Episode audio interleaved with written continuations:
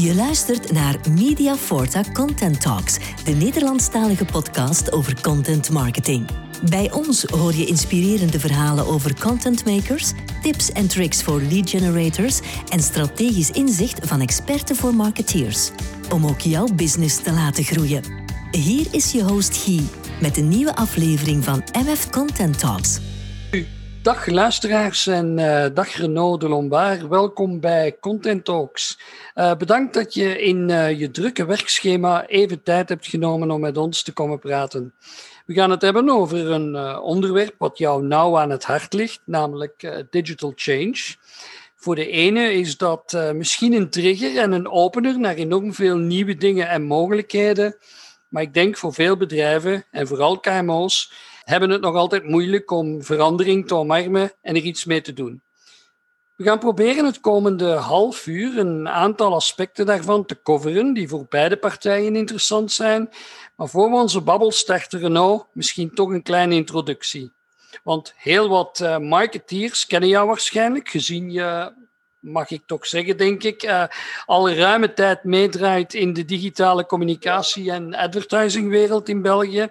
Uh, maar voor wie je nog niet kent uh, of wat opfrissing nodig heeft, wie is Renaud de Lombard?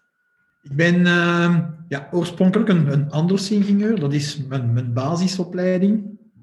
En in de tijd toen ik een keuze moest maken van welke studie ga ik nu doen na mijn middelbaar onderwijs, was ik natuurlijk alleen min of meer onduidelijk. Ik bedoel, de technische vakken, daar had ik wel veel belangstelling voor. Ik heb altijd uh, veel belangstelling voor gehad. Ik noem mezelf nog uh, heel regelmatig een mislukte burgerlijke ingenieur.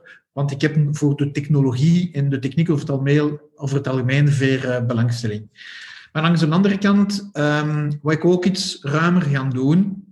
Want de technologie voor de technologie interesseerde mij eigenlijk wel voor een deel door het feit dat ik wou begrijpen waar ik allemaal mee kon doen, maar het is meer de toepassingen die mij interesseerden.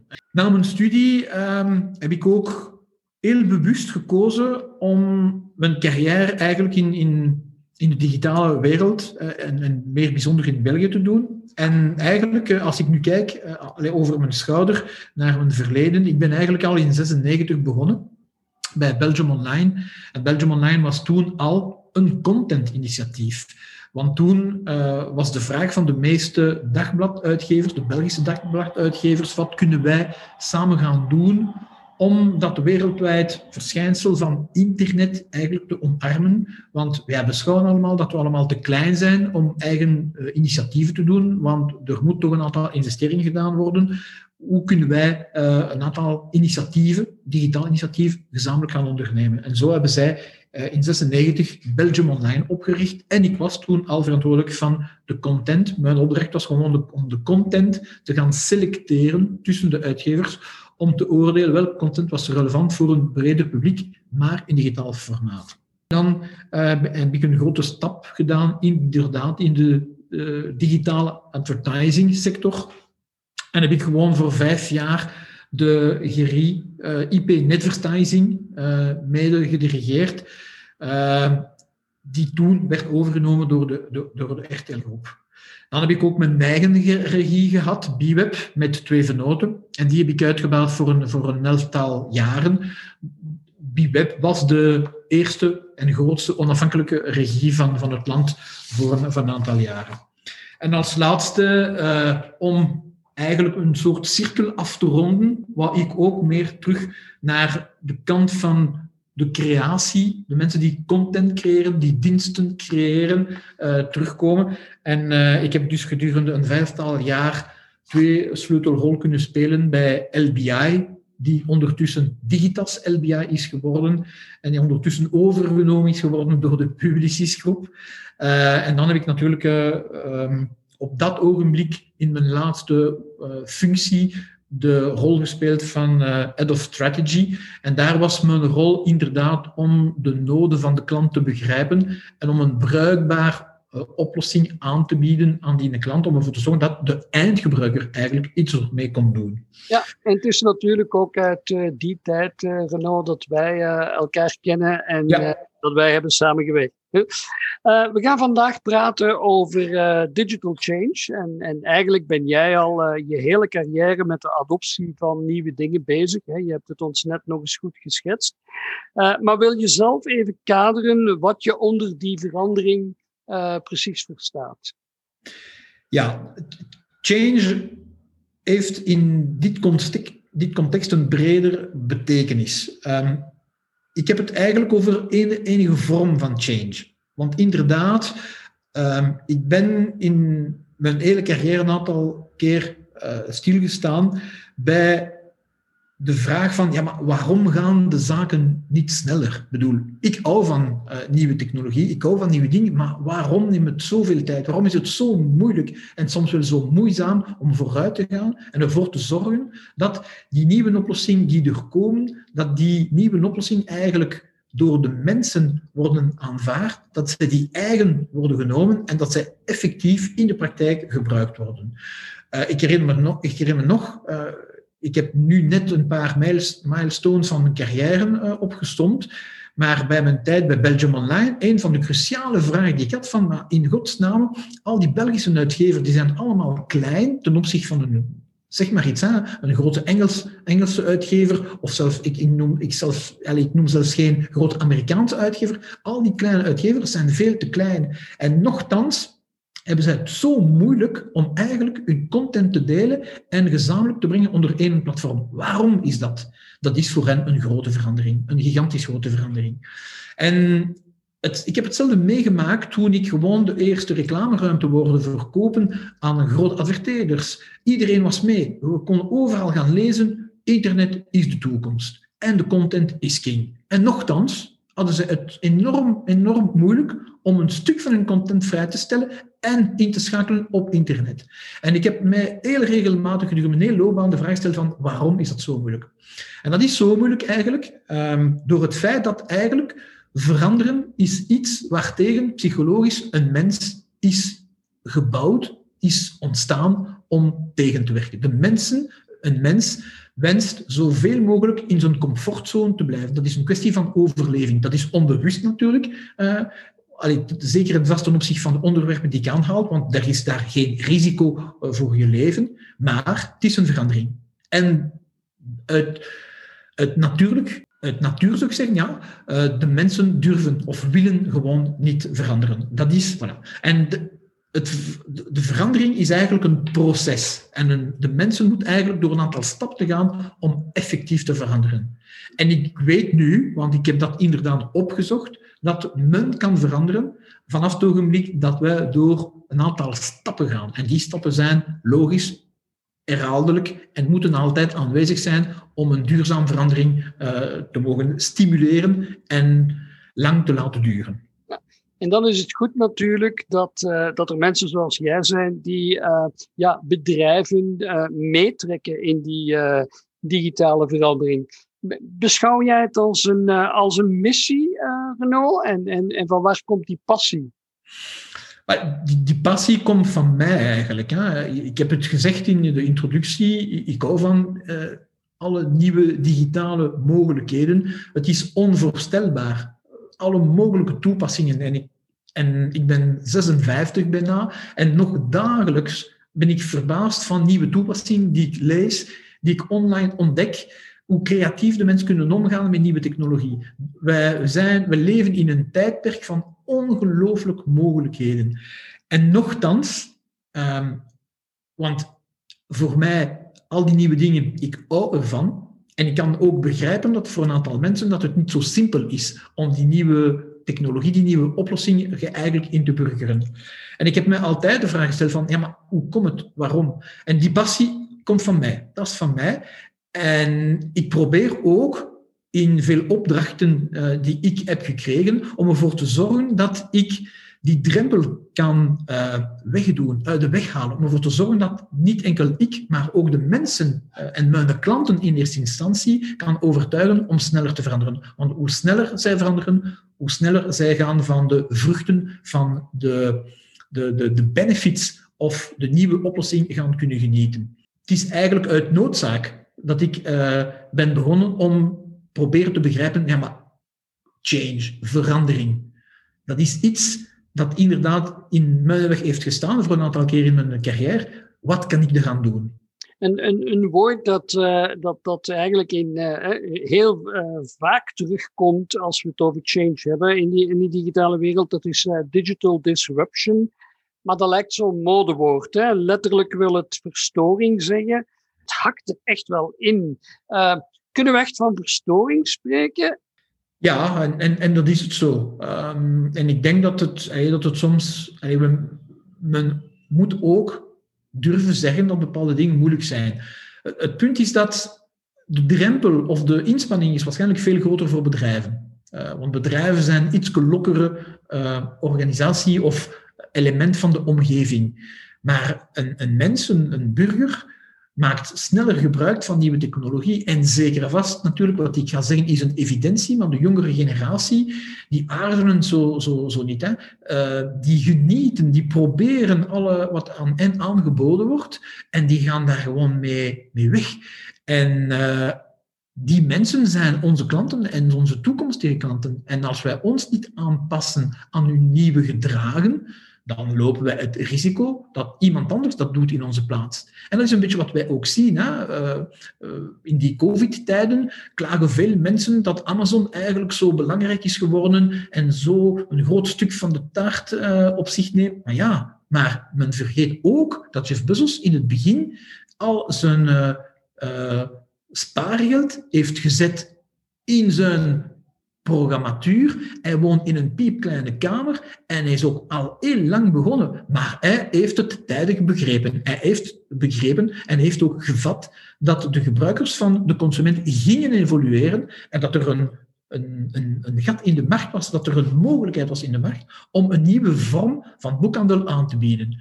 Natuurlijk het model van, van Amazon is zeker vast voor een aantal aspecten bekritiseerbaar, maar het idee en de mogelijkheid om, het, om er iets mee te maken, was daar. En vandaar al die kleine boekhandels die gewoon klagen van, ja, die grote Amazon, ja, die hebben een kans gemist. Dat is het. Uh, het gekke is ook dat die verandering uh, gelinkt wordt aan, aan, aan alle verandering die gelinkt wordt aan het digitale.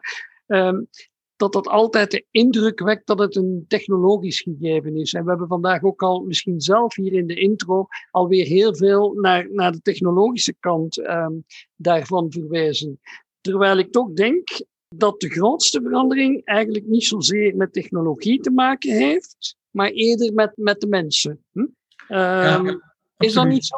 Nee, absoluut. Um, ik zou zeggen, vijf à tien jaar geleden om een digitaal initiatieven op te starten, had je toch minstens een, een zekere niveau van kennis nodig van wat kan ik doen met de technologie, welke competentie heb ik nodig, welke mensen heb ik aan boord nodig.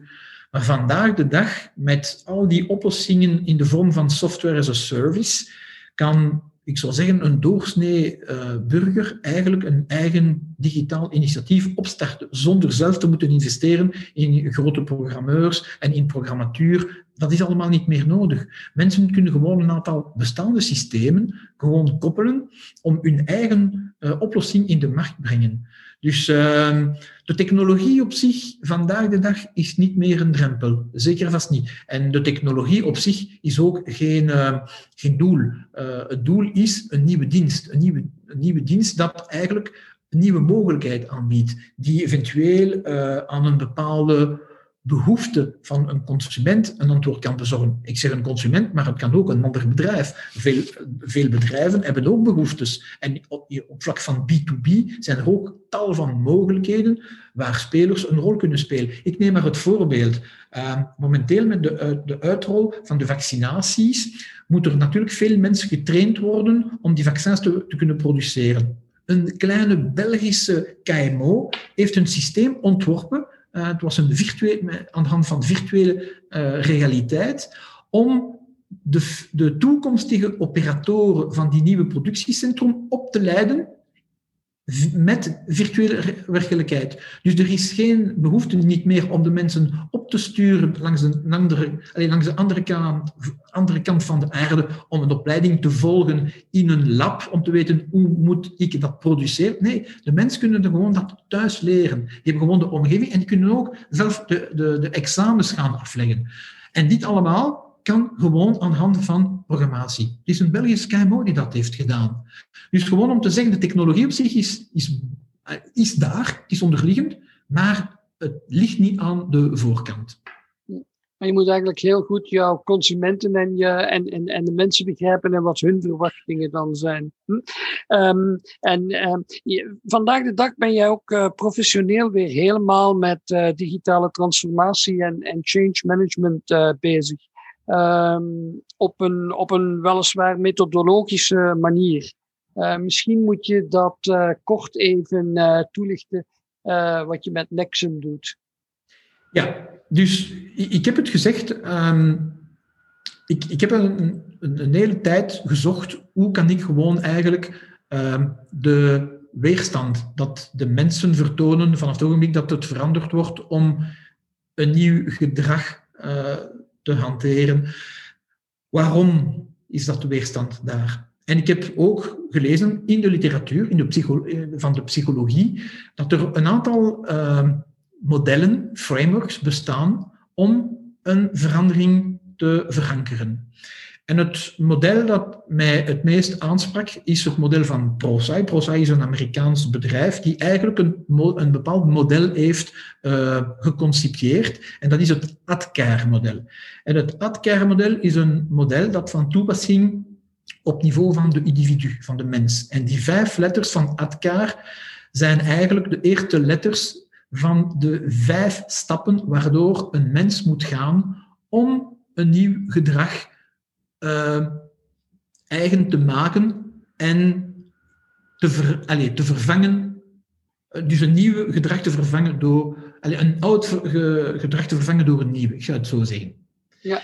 En om het om het, om vijf het... letters, welke je verwees er net naar. Hè? Dat, dat ja. is, uh, ik ken het als het uh, ADKAR-model van uh, Jeff Hyatt. Hè? Ja. wat, wat zijn de vijf letters precies? Dus de ADKAR begint dus met een A en A staat voor awareness. Dus voordat iemand begint te veranderen, moet deze persoon een, een goede reden hebben. Dus als ik wil bijvoorbeeld wil vermagen, dan moet ik eerst een goede reden hebben om te vermageren. Want ik ga niet vermageren gewoon zomaar. Ofwel ben ik schrik dat ik ziek ga worden, ofwel uh, denk ik van, uh, ik voel me niet goed, want...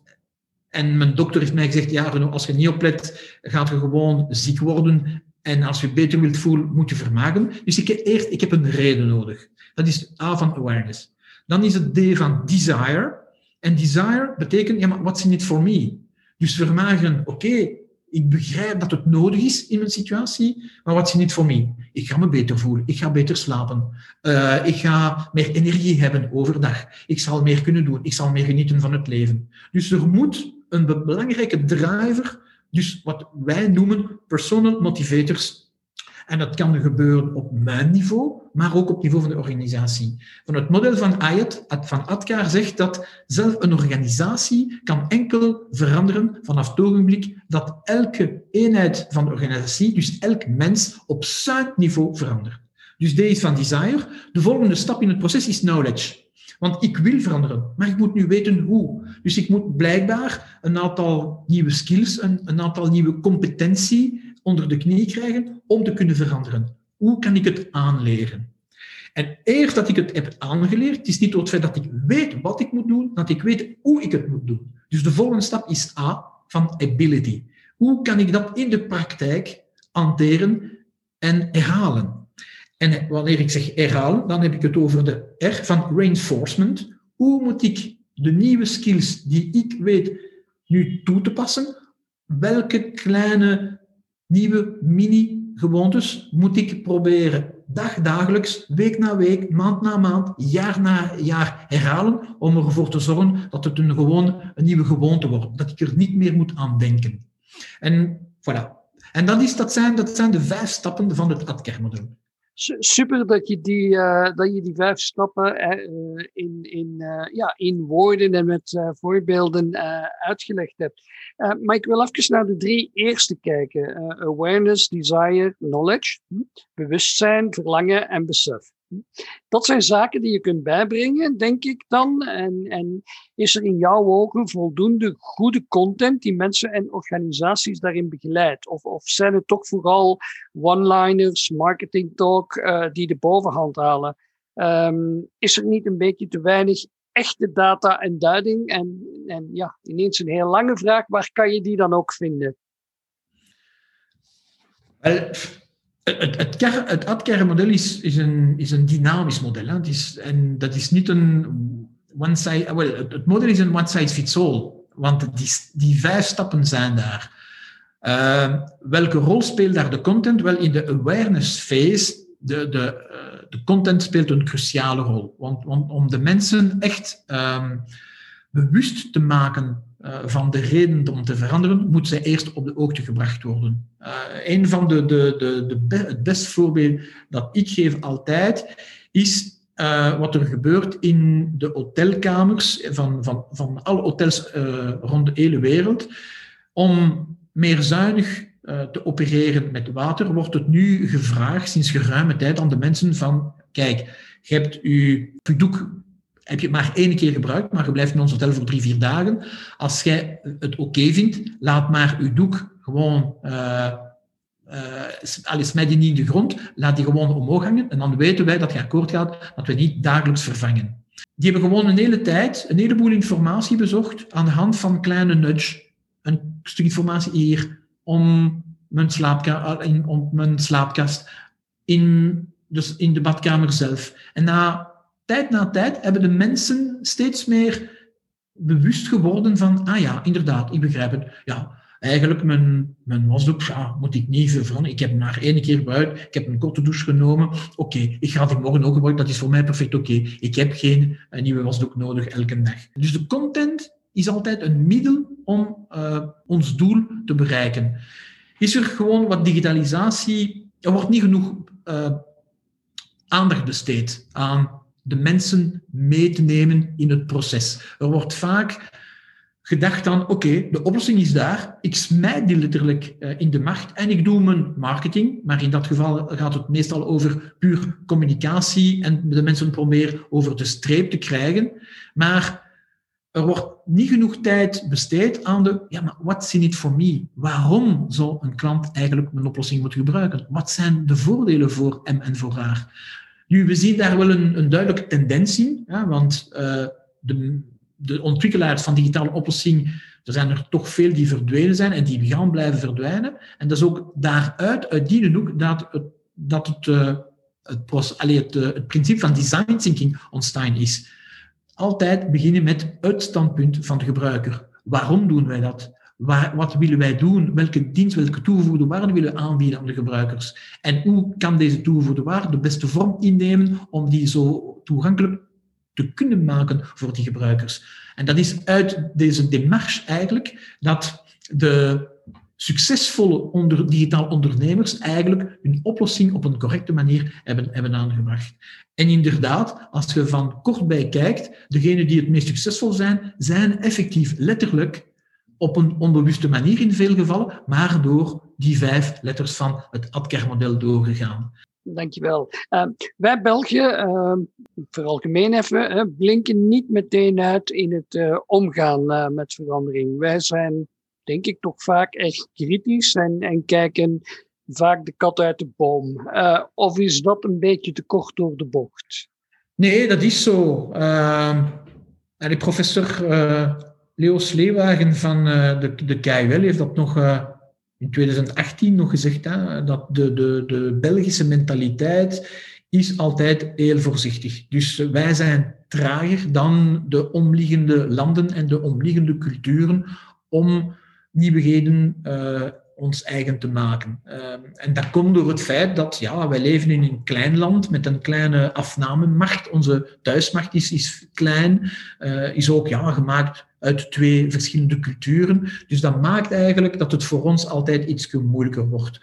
Um, en je ziet het ook, hè, er zijn weinig Vlaamse bedrijven die topsucces, die onmiddellijk topsucces worden in Nederland. En je hebt weinig uh, Franstalige initiatieven die zodanig, die onmiddellijk een groot succes worden op de Franse markt bijvoorbeeld. Het omgekeerd zien we wel.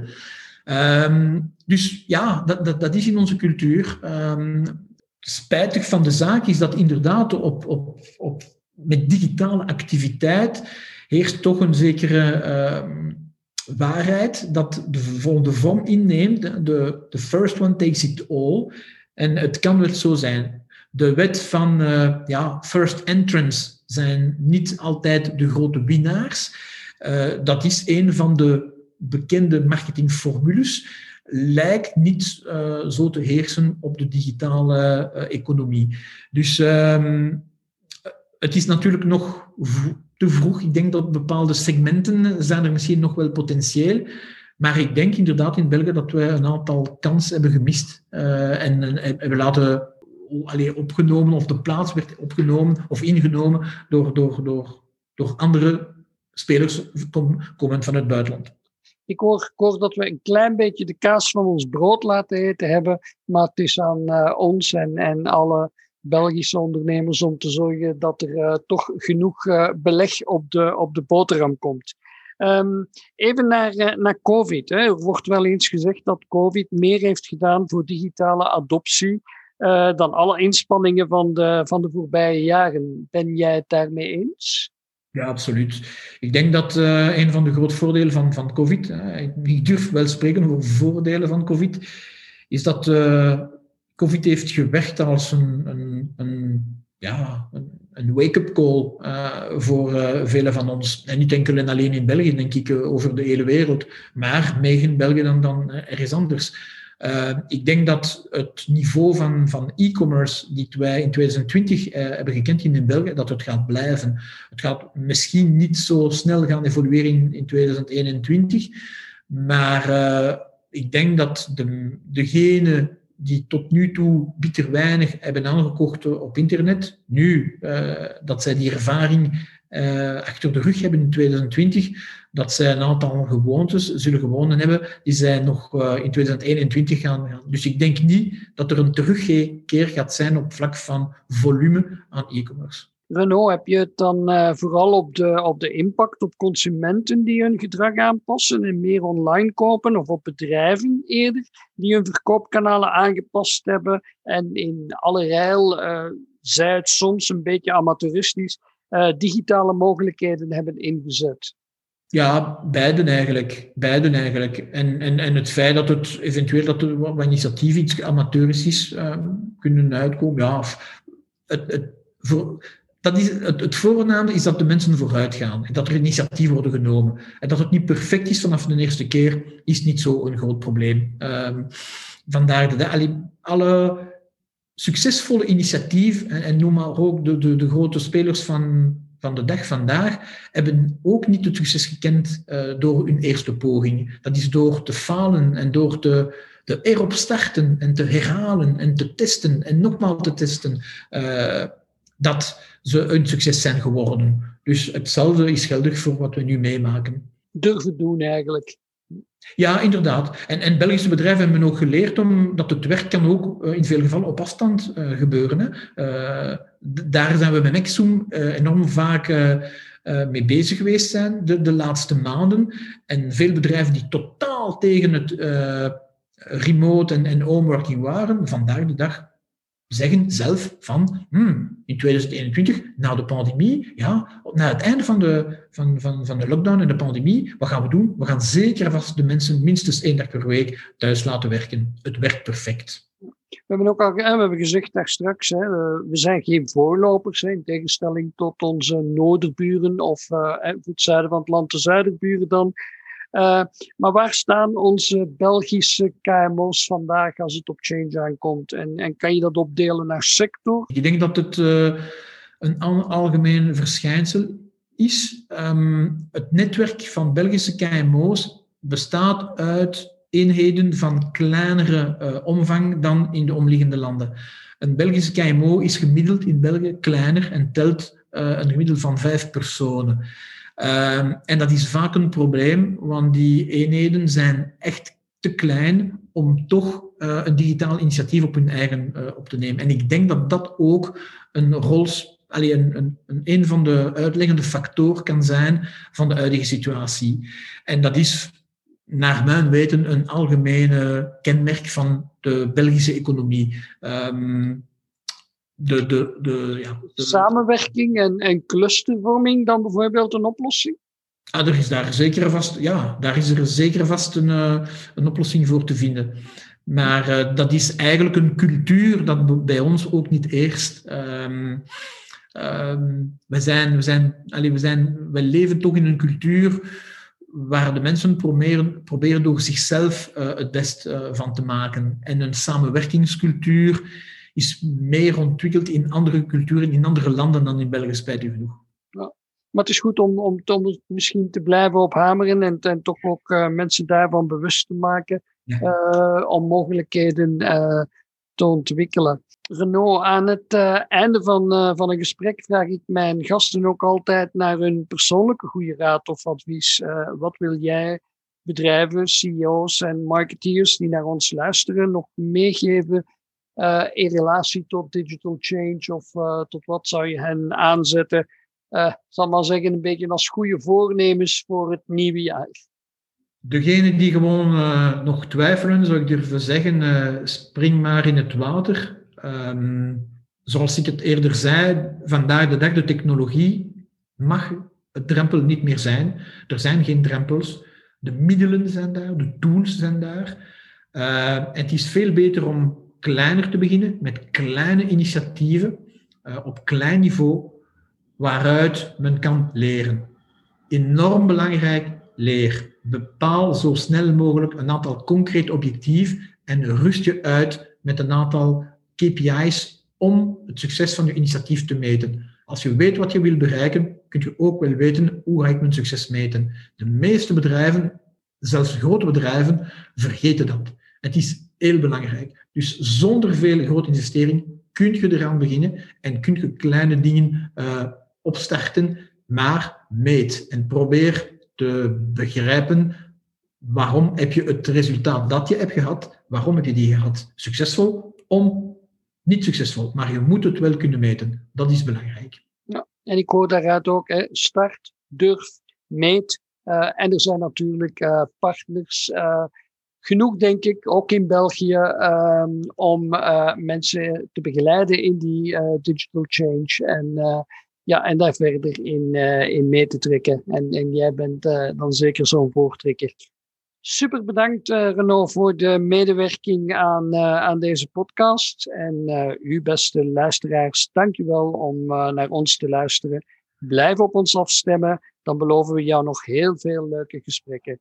Uh, wens ik jullie een fijne verderzetting van jullie dag en tot binnenkort.